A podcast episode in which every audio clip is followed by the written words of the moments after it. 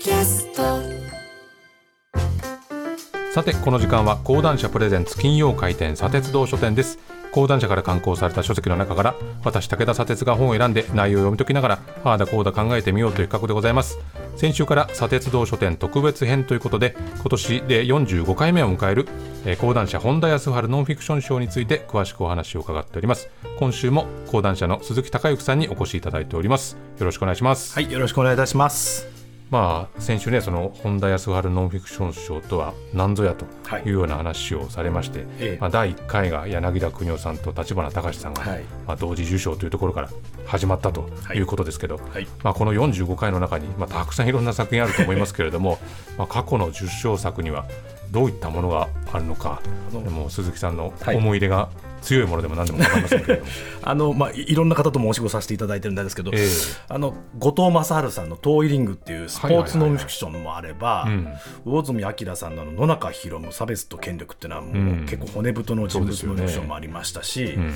あとね山一証券のあの最後のを処理した人たちの姿を描いたあの清武秀人さんのはい「しんがり」ってこれドラマ化もされましたけれど、うんね。まあ、こういうのも受賞されてますね。で,、うん。で昨年はあの鈴木忠平さんの「嫌われた監督」って落合監督のことを書かれたですね。あれとあの畑徹さんという方と中日新聞の編集局っていう、まあ、両目で出された「冤罪をほどく」っていう、あの事件、まあ、本当にもうゴリゴリの調査報道の、えー作品が受賞されててけ結構あの幅が広い賞だなというふうに思います。でもやっぱりそれがなんかこう時代の流れというか、はい。時代の空気感みたいなのをなんかどこか吸い取ってる感じっていうんですかね、そういうのはやっぱりあるんじゃないですか？あの時々その議論になるあの選考委員の方々の中には、ええ。あの小説家の方も入ってたりする年が結構ありまして、うんまあノンフィクションの畑の選考委員の方の方が物事を広く取ろうみたいな、ん。ノンフィクションの幅を広くしようっていうところがあってえこういうところいやこれもじ立派なノンフィクションじゃないかみたいな議論は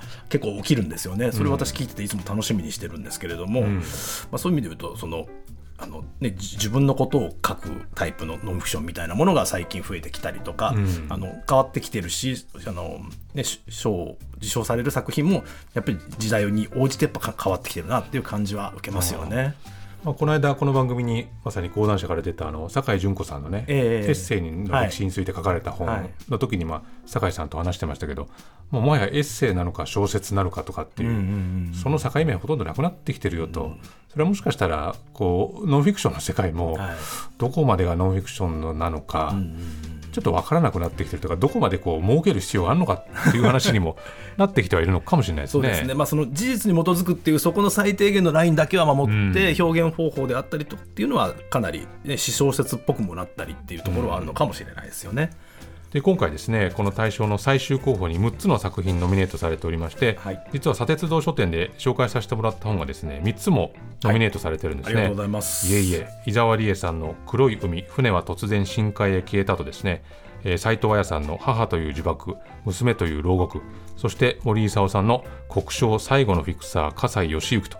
まあ、この3つについてはですねぜひあの過去の砂鉄道書店をポッドキャストでお聞きいただきたいというふうに思うんですが、まあ、その他3つの候補作についてどういう作品がノミネートされているのかそれぞれご紹介いただければと思うんですが。はい、わかりました。えー、と残り3作品ということですけれども1作目が、えー伊藤義行さんという方の「えー悪党潜入300日ドバイガーシー一味」っていうちょっとおどろおどろしいタイトルなんですこれはけれども。もう例の例のあの話ですえねー。ガーシーさんの話なんですけど、ええやっぱこれの作品のあの違う一線隠すところってのはやっぱりノンフィクションの書籍ってどうしてもあの取材に時間がかかってしまうのでね。その現在進行形の事態になかなか対応しにくいんですよね。うん。でそういう意味ではこの本っていうのはもう現在進行形の出来事を取材して、えで非常に早いタイミングで世に問うたっていう意味では、その同時代性っていう意味ではすごく意義があるのかなと思っています。うん。で著者の伊藤さんはあの朝日新聞のドバイ支局長時代にそのガーシー氏とまあ取材して、これを密着しようっていうふうになるわけですけれども、ん。当然その段階では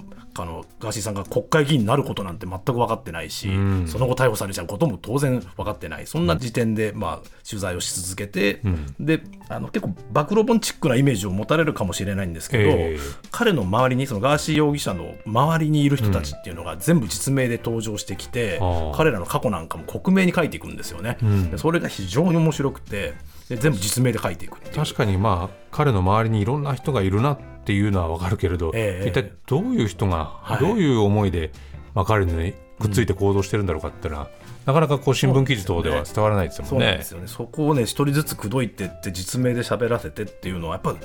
でその書きっぷりも非常にあの抑制的っていうんですかね、ん。なのであやっぱ訓練されたジャーナリストの方が書いてる作品だなというふうに思いましたね。うん。はい。でそういうなんかこう路悪的にどんどんこんなやつがいてこんなやつがいてっていうことではなくて、え。ある種なぜ彼がああいう熱狂を集めたんだろうかっていうあたりがこう紐解けるというか。非常にこうガーシー現象みたいなものが計算し尽くして作られてるっていうことはよく分かりましたよね。うんなるほど。これは、えー講談社からそうですね刊行されているということですね。はいはい。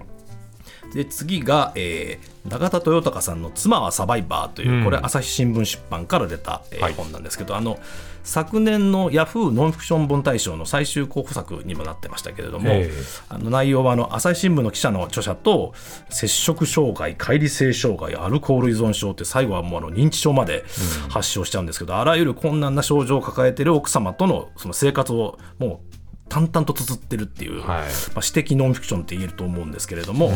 でまあ、ご本人もその仕事と看護の間で適応障害になっちゃって会社休んじゃったりとかっていう、まあ、約20年間に及ぶ奥さんとのその、えー症状の変化ですですとか、内面の変化みたいなものを静かな感じで綴っていくんですよね。でもうで起きてる出来事ってやっぱかなりヘビーですよ。うん。なんですけどやっぱりどこが悪くないんですよね。どこがすごく良くて、ん。でそれはおそらくその永田さんという筆者の方の奥さんに対する愛情みたいなものが伝わってくるからなんだろうなっていうふうに思うんです。